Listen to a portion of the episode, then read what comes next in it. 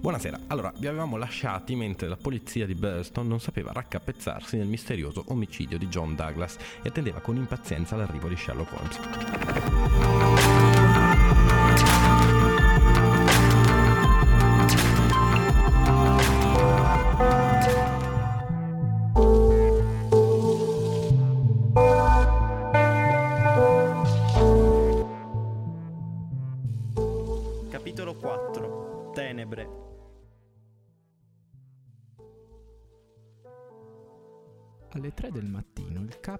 Polizia del Success, all'urgente messaggio del sergente Wilson di Birston, giunse dal quartier generale in un birocino trainato da un trottatore che era rimasto senza respiro a forza di correre.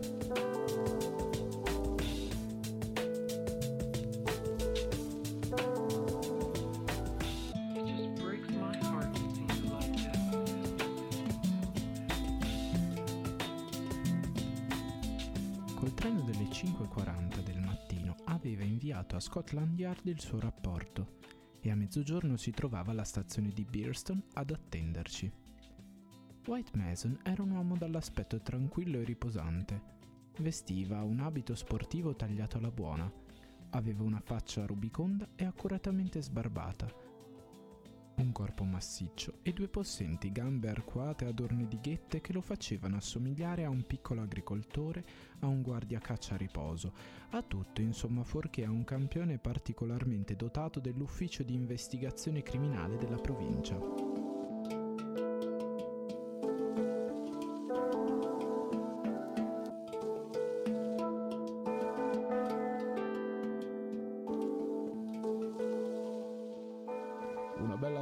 Signor MacDonald, continuava a ripetere. Non appena lo sapranno i giornalisti verranno qui come mosche. Spero che riusciremo a fare il nostro lavoro prima che vengano a ficcare il naso nelle nostre faccende e a confondere tutte le eventuali tracce.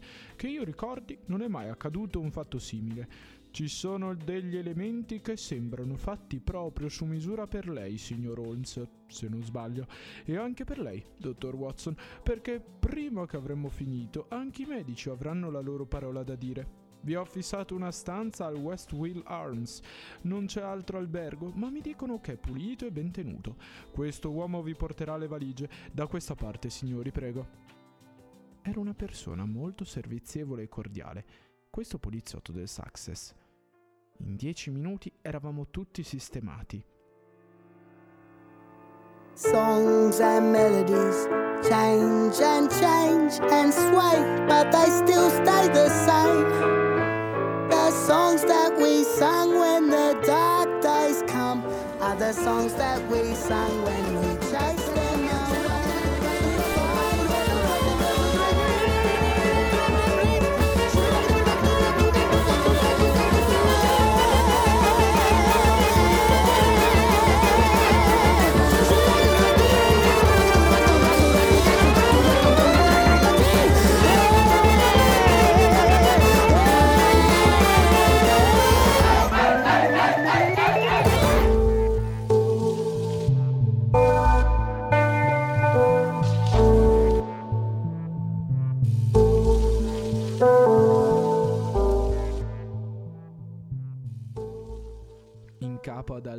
10 stavamo seduti nel salottino dell'albergo dove ci veniva fatto un rapido riassunto degli avvenimenti di cui ho già dato notizie nel capitolo precedente.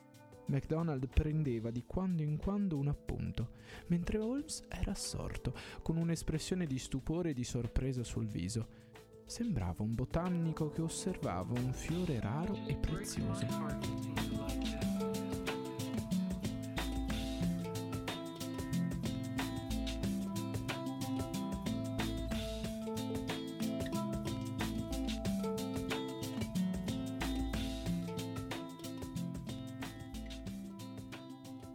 Fantastico, disse quando il racconto ebbe termine. Veramente straordinario. Credo mi sia difficile rammentare un altro caso che presenti tratti così caratteristici. Ero sicuro che avrebbe detto così, signor Holmes, esclamò White Mason, tutto soddisfatto. Qui nel Success andiamo al passo coi tempi. Adesso vi ho detto come stavano le cose sino al momento in cui sono andato a rilevare il sergente Wilson fra le 3 e le 4 di stamane. Parola d'onore, l'ho fatto marciare la mia vecchia cavalla. Ma dopo tutto non c'era bisogno che mi affrettassi tanto, perché non ho potuto concludere nulla. Il sergente Wilson aveva già raccolto tutti i dati, io li ho controllati e li ho studiati, aggiungendone un paio per conto mio.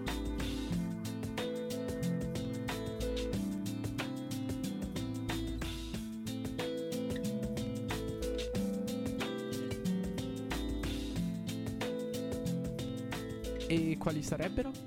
domandò Holmes con interesse. Ecco, prima di tutto ho fatto esaminare il martello. C'era anche il dottor Wood ad aiutarmi, ma non abbiamo trovato nessuna traccia di violenza. Io speravo che se Douglas si era difeso col martello, forse poteva aver lasciato la sua impronta sull'assassino prima di lasciar ricadere lo strumento sulla stuoia. Ma il martello non presentava la minima traccia. Questo naturalmente non prova nulla, osservò l'ispettore MacDonald. Quanti delitti sono stati compiuti con un martello senza che questo usato come arma presentasse alcuna traccia? È vero, infatti non dimostra che non sia stato usato, ma potevano esserci delle macchie e questo particolare ci avrebbe aiutati. Ma nel nostro caso non ne abbiamo trovata nessuna. Ho ispezionato quindi il fucile. Erano cartucce e pallettoni e come mi ha fatto notare il sergente Wilson, i grilletti erano legati insieme con un filo di ferro, in modo che premendo su quello posteriore le due canne potevano essere scaricate contemporaneamente.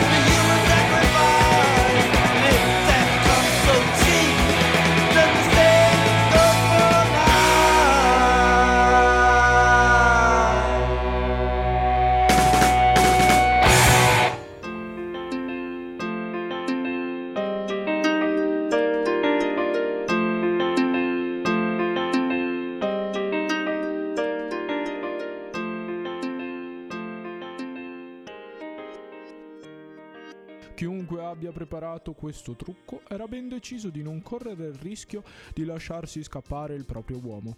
L'arma segata non aveva più di 60 cm di lunghezza, era facile trasportarla nascosta sotto la giacca. Il nome del fabbricante non era completo, ma queste lettere stampate, pen, si trovavano sulla scanalatura tra le canne, mentre il resto del nome era stato segato via.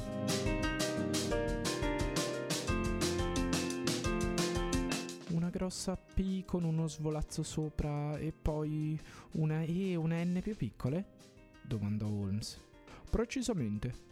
Pennsylvania Small Arm Company, una nota fabbrica d'armi americana, spiegò Holmes. White Mason fissò il mio amico così come il nostro medico generico di villaggio guarda lo specialista di Harley Street che con una parola riesce a risolvere le difficoltà che lo turbano. Questa è un'informazione preziosissima, signor Holmes, non c'è dubbio. Ha ragione. Fantastico, fantastico. Ma lei tiene a memoria i nomi di tutti gli armaioli di questo mondo? Holmes tagliò corto con un lieve cenno della mano. Comunque è certo che si tratti di un fucile americano, proseguì White Mason.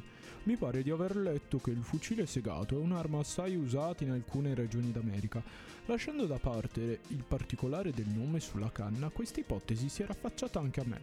Ciò tenderebbe dunque a dimostrare che chi è entrato nella casa e ne ha ammazzato il proprietario sia americano.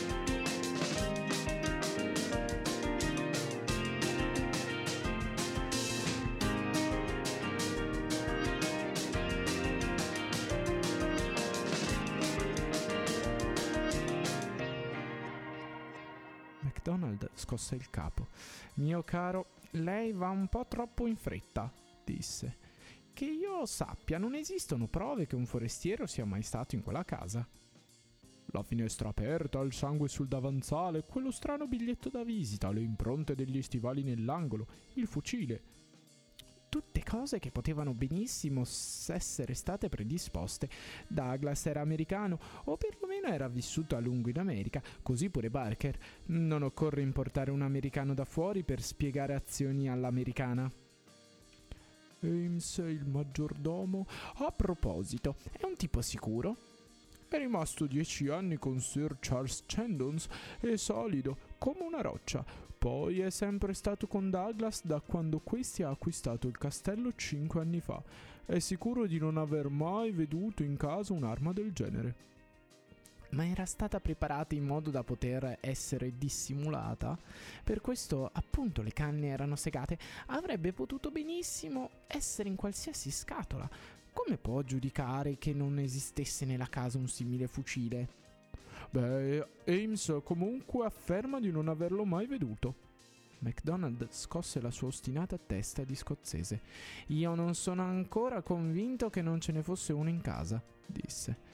La prego di riflettere. If everybody had an ocean, USA.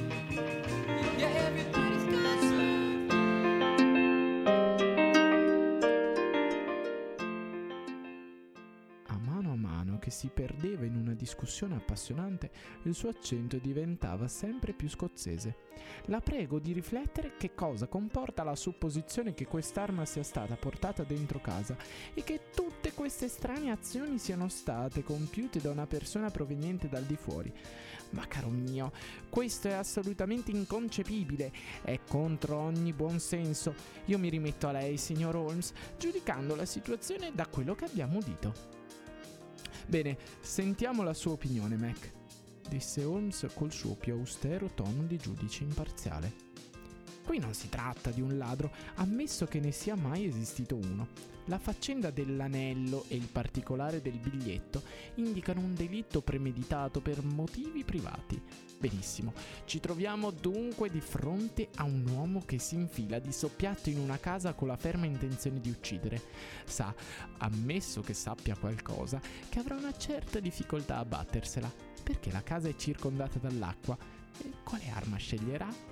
Voi direste la più silenziosa del mondo.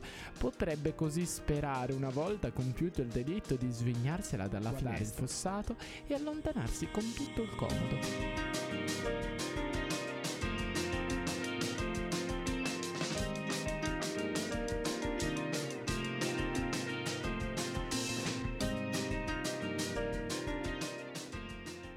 Questo è comprensibile, ma è comprensibile che si dia la briga di portare con sé il fucile più rumoroso della terra, sapendo perfettamente che richiamerà immediatamente sul posto tutta la gente della casa e che sarà quasi impossibile che nessuno lo veda prima che egli riesca a passare il fosso. È credibile questo, signor Holmes? Certo, lei spiega il caso molto sbrigativamente replicò in tono pensieroso il mio amico.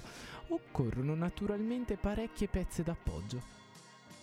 Posso chiederle, signor White Mason, se ha esaminato subito il lato opposto del fossato per vedere se esso recava traccia che l'uomo vi si fosse arrampicato nell'uscire dall'acqua? Non abbiamo trovato nulla, signor Holmes, ma c'è il bordo di pietra e sarebbe impossibile trovarvi sopra delle tracce. Nessuna traccia? Nessuna impronta? Niente.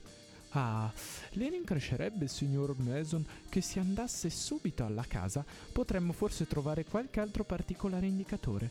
Stavo per proporglielo, signor Holmes, ma ho ritenuto opportuno mettervi prima al corrente di tutti i fatti. Credo se qualcosa dovesse colpirla.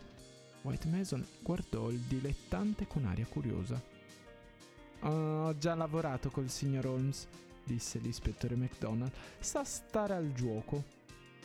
Comunque alla mia idea personale del gioco, rettificò Holmes con un sorriso, io accetto di studiare un problema per aiutare la giustizia e l'opera della polizia.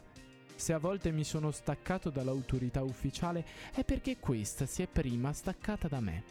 Ma non ho nessun desiderio di segnar punti a spese di questa. Al tempo stesso però, signor White Mason, reclamo il diritto di lavorare a modo mio e di fornire i risultati quando lo ritengo opportuno e completi, anziché per stadi successivi.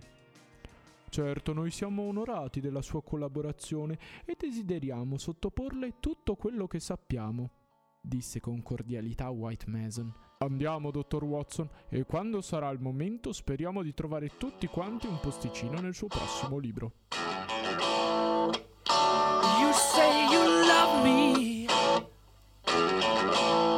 I hardly know your name And if I say I love you In the candlelight uh, There's no one but myself to blame But there's something inside that's turning my mind away.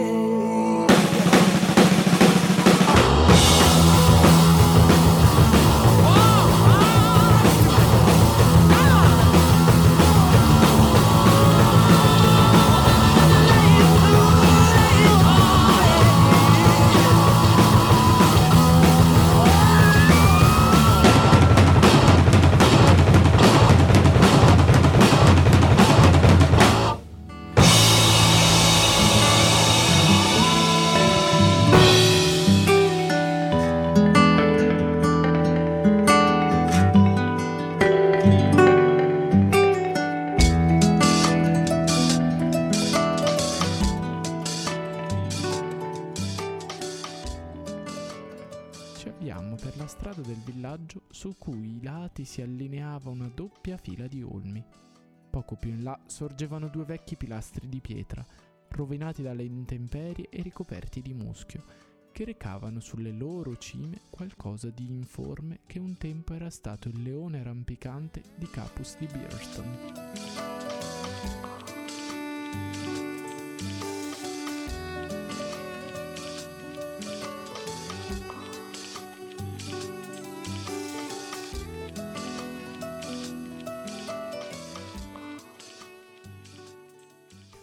Una breve passeggiata lungo un viale serpeggiante con zolle erbose e querce tutt'attorno, quali se ne vedono soltanto nell'Inghilterra rurale.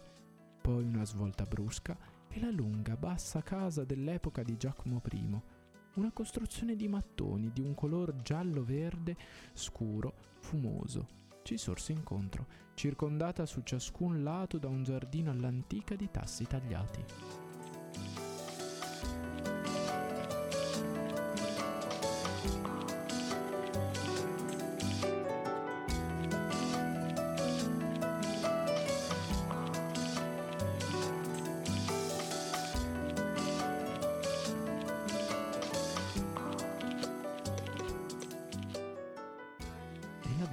Avvicinarsi notammo il ponte levatoio di legno e il fossato, largo e bello, immobile e luminoso come Mercurio sotto il freddo sole invernale.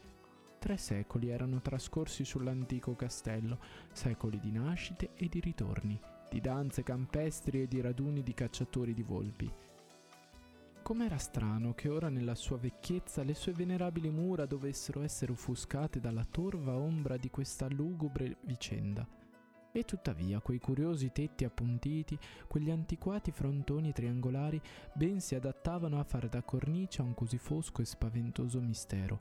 Mentre osservavo le finestre profondamente incassate e la lunga curva della facciata di color perso lambita dall'acqua, sentivo che nessuno scenario poteva essere più adatto di quello a una simile tragedia.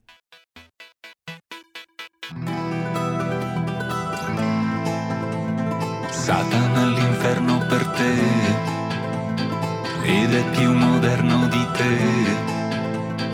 Avremo divani fondi come tombe, stando a quanto dice Baudelaire, Baudelaire, Baudelaire.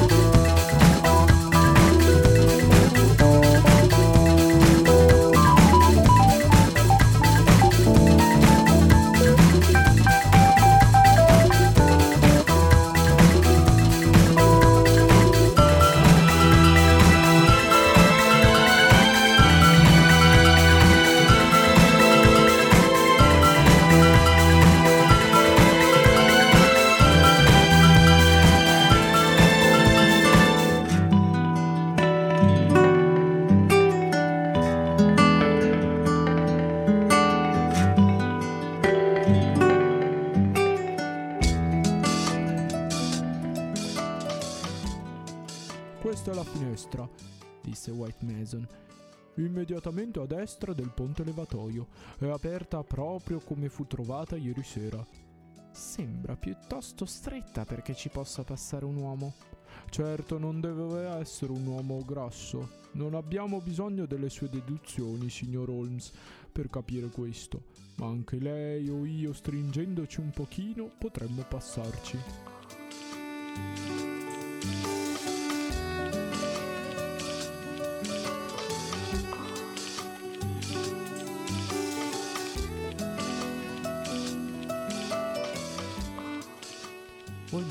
Sino all'estremità del fossato e guardò dall'altra parte.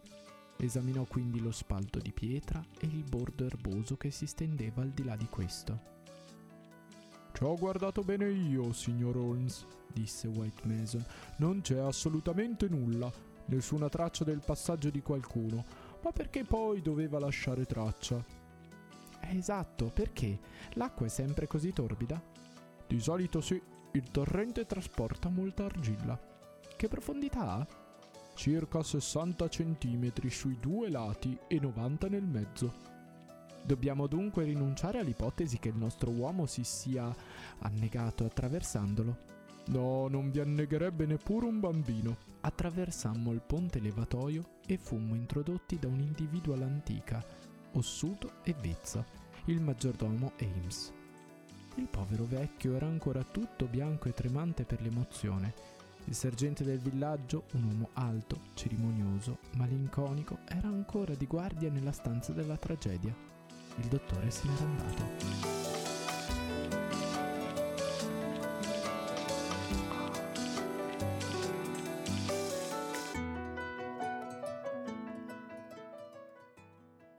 Niente di nuovo, sergente Wilson?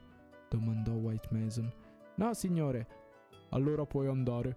Hai fatto anche troppo. Ti manderemo a chiamare se avremo bisogno di te. Il maggiordomo sarà meglio che aspetti fuori. Digli di avvertire il signor Barker, la signora Douglas e la governante che abbiamo bisogno di parlare subito con loro. E adesso, signori, spero mi permetterete di dirvi le impressioni che io mi sono formato di primo acchito e in seguito voi potrete giungere a quelle conclusioni che terrete più opportune. Mi faceva una buona impressione quello specialista di provincia. Aveva una sua maniera solida di cogliere i fatti e un cervello chiaro, freddo, sensato, che certamente lo avrebbe portato lontano nella professione. Holmes lo ascoltava attento senza mostrare traccia di quella impazienza che troppo spesso gli esponenti della polizia ufficiale suscitavano in lui.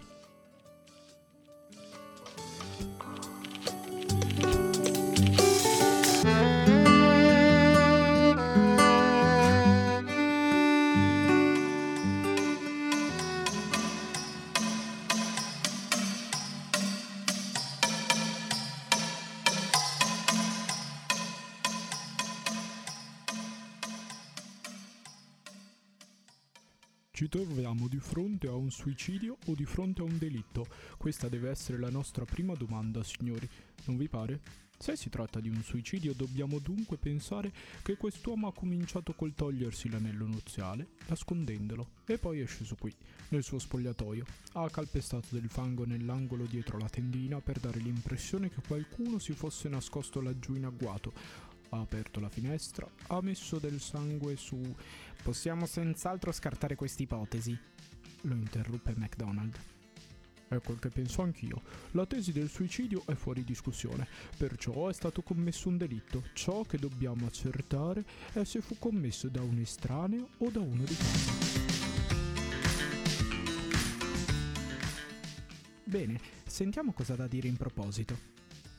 Le difficoltà sono notevoli sia in caso sia nell'altro, eppure una delle due ipotesi è giusta. Ammettiamo dunque come prima ipotesi che il delitto sia stato commesso da una o più persone della casa. Hanno trascinato la loro vittima qui dentro in un momento in cui tutto era silenzioso e mentre tuttavia nessuno dormiva. Hanno quindi commesso il crimine con l'arma più strana e più rumorosa del mondo, quasi volessero far sapere a tutti quel che era accaduto con un'arma che non era mai stata vista prima nella casa. Questo non mi sembra un inizio molto incoraggiante, non vi pare? No. Bene, procediamo. Tutti sono d'accordo che da quando è stato dato l'allarme è trascorso soltanto un minuto al massimo e già i familiari, non il signor Cecil Barker soltanto, per quanto lui sostenga di essere stato il primo, ma Ames e tutti gli altri si trovavano sul posto. E voi volete farmi credere che in quel brevissimo spazio di tempo il colpevole sia riuscito a segnare quelle impronte nell'angolo, ad aprire la finestra, a sporcare di sangue il davanzale, a togliere dalla mano del morto l'anello nuziale e tutto il resto? È impossibile. Lei si è spiegato molto chiaramente, dichiarò Holmes, e io sono propenso a condividere la sua opinione. Bene, ci vediamo quindi costretti a tornare all'ipotesi che il delitto sia stato compiuto da qualcuno proveniente dall'esterno. Ci troviamo ancora di fronte a difficoltà enormi che hanno cessato di essere impossibili. L'uomo è penetrato in casa tra le quattro e mezza e le sei, cioè prima del momento in cui il ponte levatoio è stato alzato. Vi erano stati degli ospiti e la porta era aperta, così che nulla ha potuto impedirgli il passaggio.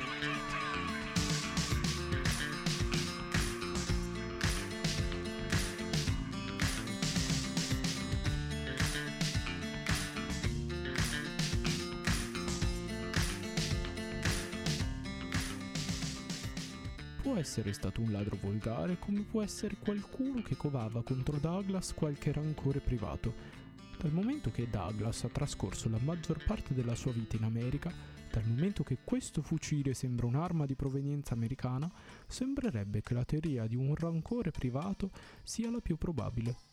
L'uomo si è infilato in questa stanza perché era la prima di fronte alla quale si trovava e si è nascosto dietro la tendina. Qui è rimasto sin dopo le 11 di sera. In quel momento Douglas è entrato nella stanza. Il colloquio deve essere stato breve, seppure un colloquio vi è stato, poiché la signora Douglas dichiara che suo marito l'aveva lasciata da solo pochi minuti, quando lei ha sentito lo sparo. La candela ce lo dimostra, disse Holmes. Esattamente, la candela che era completamente nuova e bruciata per non più di mezzo pollice.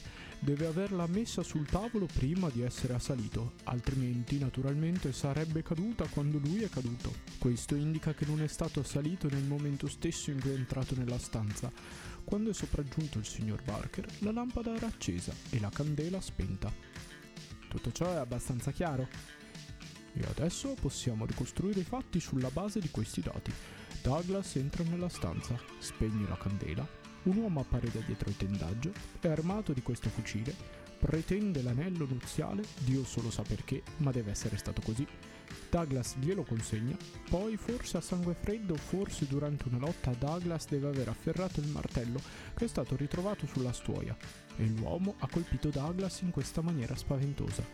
Ha poi lasciato cadere l'arma e anche sembra questo strano biglietto VV341 che chissà cosa vorrà dire. È scappato attraverso la finestra ed ha attraversato il fossato proprio nel momento in cui Cecil Barker scopriva il delitto. Che cosa ne pensa di questa ipotesi, signor Holmes?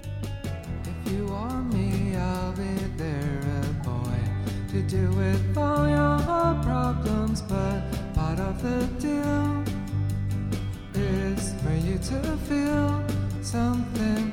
If you want me, look me up. I don't exist in usual places, subtle as the wind is great.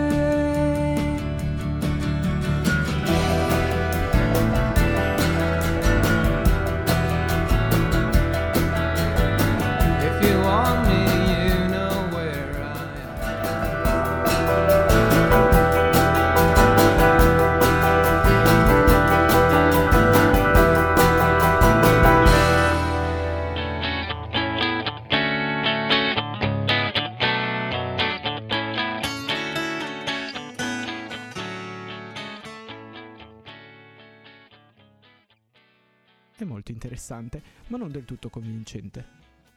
Caro mio, sarebbe certo proprio un'ipotesi cretina se non dovessimo ammettere che qualunque altra ipotesi è anche peggio. Sbottò MacDonald. Qualcuno ha ammazzato Douglas e chiunque sia stato io potrei chiaramente dimostrarvi che dovrebbe aver compiuto il delitto in qualche altra maniera. Che interesse aveva nel tagliarsi a quel modo la ritirata? Che intenzione aveva usando un fucile a canna corta quando il silenzio era la sua sola possibilità di fuga? Andiamo, signor Holmes. Ora tocca a lei a darci una spiegazione, dal momento che lei dice che la teoria di White Mason non è convincente.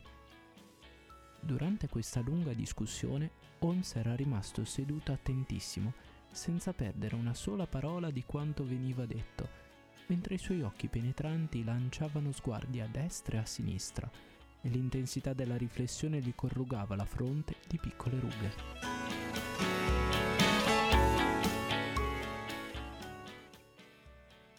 Vorrei ancora qualche fatto prima di arrischiarmi ad esprimere un'opinione, Mac. Disse inginocchiandosi presso il cadavere. Dio mio, queste ferite sono veramente spaventose. Possiamo chiamare un momento il maggiordomo? Ames, mi è stato detto che lei ha visto spesso questo segno veramente insolito, un triangolo dentro un cerchio, impresso a fuoco sull'avambraccio del signor Douglas. È esatto? Sì, signore. Non ha mai sentito parlare di che cosa poteva essere? No, signore. Deve aver prodotto un dolore violento quando è stato fatto. Si tratta indubbiamente di una bruciatura. Osservi ora, Ames, come all'angolo della mascella del signor Douglas vi sia un pezzetto di cerotto. Lo ha notato quando viveva ancora? Sì, signore, si è tagliato ieri mattina nel farsi la barba. Interessante, commentò Holmes. Può essere naturalmente una semplice coincidenza, o forse potrebbe indicare un certo nervosismo che farebbe supporre che avesse motivo di temere un pericolo. Aveva notato nulla di speciale nel suo modo di comportarsi di ieri sera, Ames? Avevo osservato che era un po' inquieto ed eccitato, signore. Ah, forse dunque l'attacco non è giunto del tutto inatteso. A quanto pare stiamo facendo qualche progresso. Non vi sembra? Forse preferisce continuare lei l'interrogatorio, Mac? No, signor Holmes, lei sa farlo meglio di me. Va bene, possiamo dunque ora questo biglietto. VV341. È un cartoncino rozzo. Ne avete dei simili in casa? Non credo. Holmes si accostò alla scrivania e versò un poco di inchiostro da ciascun calamaio su un foglio di carta assorbente. Non è stato compilato in questa stanza, disse. Questo è inchiostro nero, mentre quello che è stato usato è rossiccio. È stato scritto con una penna grossa, mentre queste sono fini. No, è stato scritto altrove, secondo me. Lei riesce a capire qualcosa di questa scrittura, Ames? No, signore. E lei che ne pensa, Mac? A me sembra che si tratti di qualche società segreta, forse la stessa che gli ha impresso quel segno sull'avambraccio. È ciò che penso anch'io, disse White Mason. Va bene, possiamo adottarla come ipotesi di lavoro per vedere sino a quale punto riusciamo a diradare gli ostacoli che si frappongono alla nostra soluzione. Un membro di questa società X riesce a intrufolarsi nella casa spia Douglas, lo decapita o quasi con questa arma e si mette in salvo guardando il fossato dopo aver lasciato presso il morto un documento che possa, quando sia citato dai giornali, avvertire gli altri affiliati che la vendetta è stata compiuta. È un'ipotesi che può andare, ma perché proprio quest'arma fra tutte? Appunto. E perché manca l'anello? Già. E perché non è ancora stato eseguito il confermo? Sono ormai le due passate, sono sicuro che dall'alba non c'è gente nel raggio di 40 miglia che non sia andato in cerca di uno sconosciuto fradicio d'acqua. È proprio così, signor Holmes. Dunque, a meno che non abbia una tana qui vicino o un cambio d'abiti belle pronto, non dovrebbe poterci sfuggire. Eppure, sino a questo momento è sfuggito. Holmes si era avvicinato alla finestra e si era messo a esaminare con la sua lente la macchia di sangue sul davanzale. Si tratta evidentemente dell'impronta di una scarpa, è molto grande e sembrerebbe un piede piatto, con la pianta rivolta verso l'esterno. È strano perché da quel che posso capire, dalle impronte lasciate in quest'angolo sporco di fango, si direbbe che quelle sono impronte di un piede meglio conformato. Certo che sono assai indistinte. Che cosa c'è sotto quel tavolino? I manubri del signor Douglas, rispose Ames. Manubri? Ma ce n'è solo uno. Dov'è l'altro? Non lo so. Signor Holmes, forse ce n'è sempre stato uno solo. Erano mesi che non li vedevo. Un manubrio solo, mormorò Holmes in tono pensieroso. ma le sue osservazioni furono interrotte da un colpo brusco alla porta. Entrò un uomo alto, molto abbronzato, accuratamente rasato dall'aspetto sicuro, che ci fissò con aria risoluta. Io non ebbi alcuna difficoltà a immaginare che dovesse essere Cecil Barker, il personaggio di cui avevo tanto sentito parlare. I suoi occhi dominatori scrutarono i nostri volti con un rapido sguardo interrogativo. Mi dispiace interrompere le vostre consultazioni, disse, ma devo informarvi delle ultime notizie. È stato arrestato? Non abbiamo ancora avuto questa fortuna, ma hanno trovato la sua bicicletta. L'uomo l'ha dimenticata o se n'è disfatto. Venite a dare un'occhiata, è a meno di 100 metri dalla porta d'ingresso.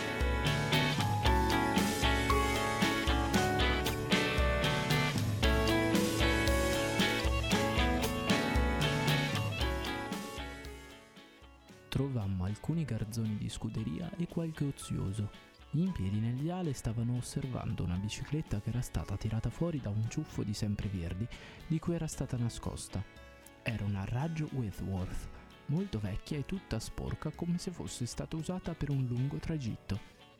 Era munita di uno zaino contenente una chiave inglese e un oliatore, ma ciò non offriva alcun indizio a proposito del suo proprietario. Sarebbe un grande aiuto per la polizia, osservò l'ispettore, se questi veicoli fossero numerati e registrati, ma comunque sia dobbiamo accontentarci di quello che abbiamo trovato.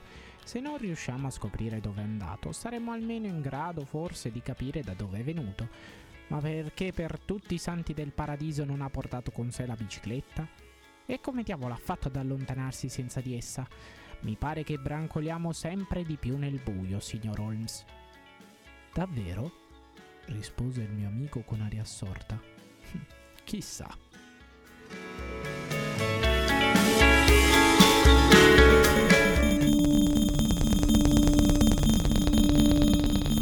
Cosa starà pensando il nostro detective? Ha già intuito qualche cosa? Non perdetevi il proseguo della storia con Elementare Watson domani alle 21.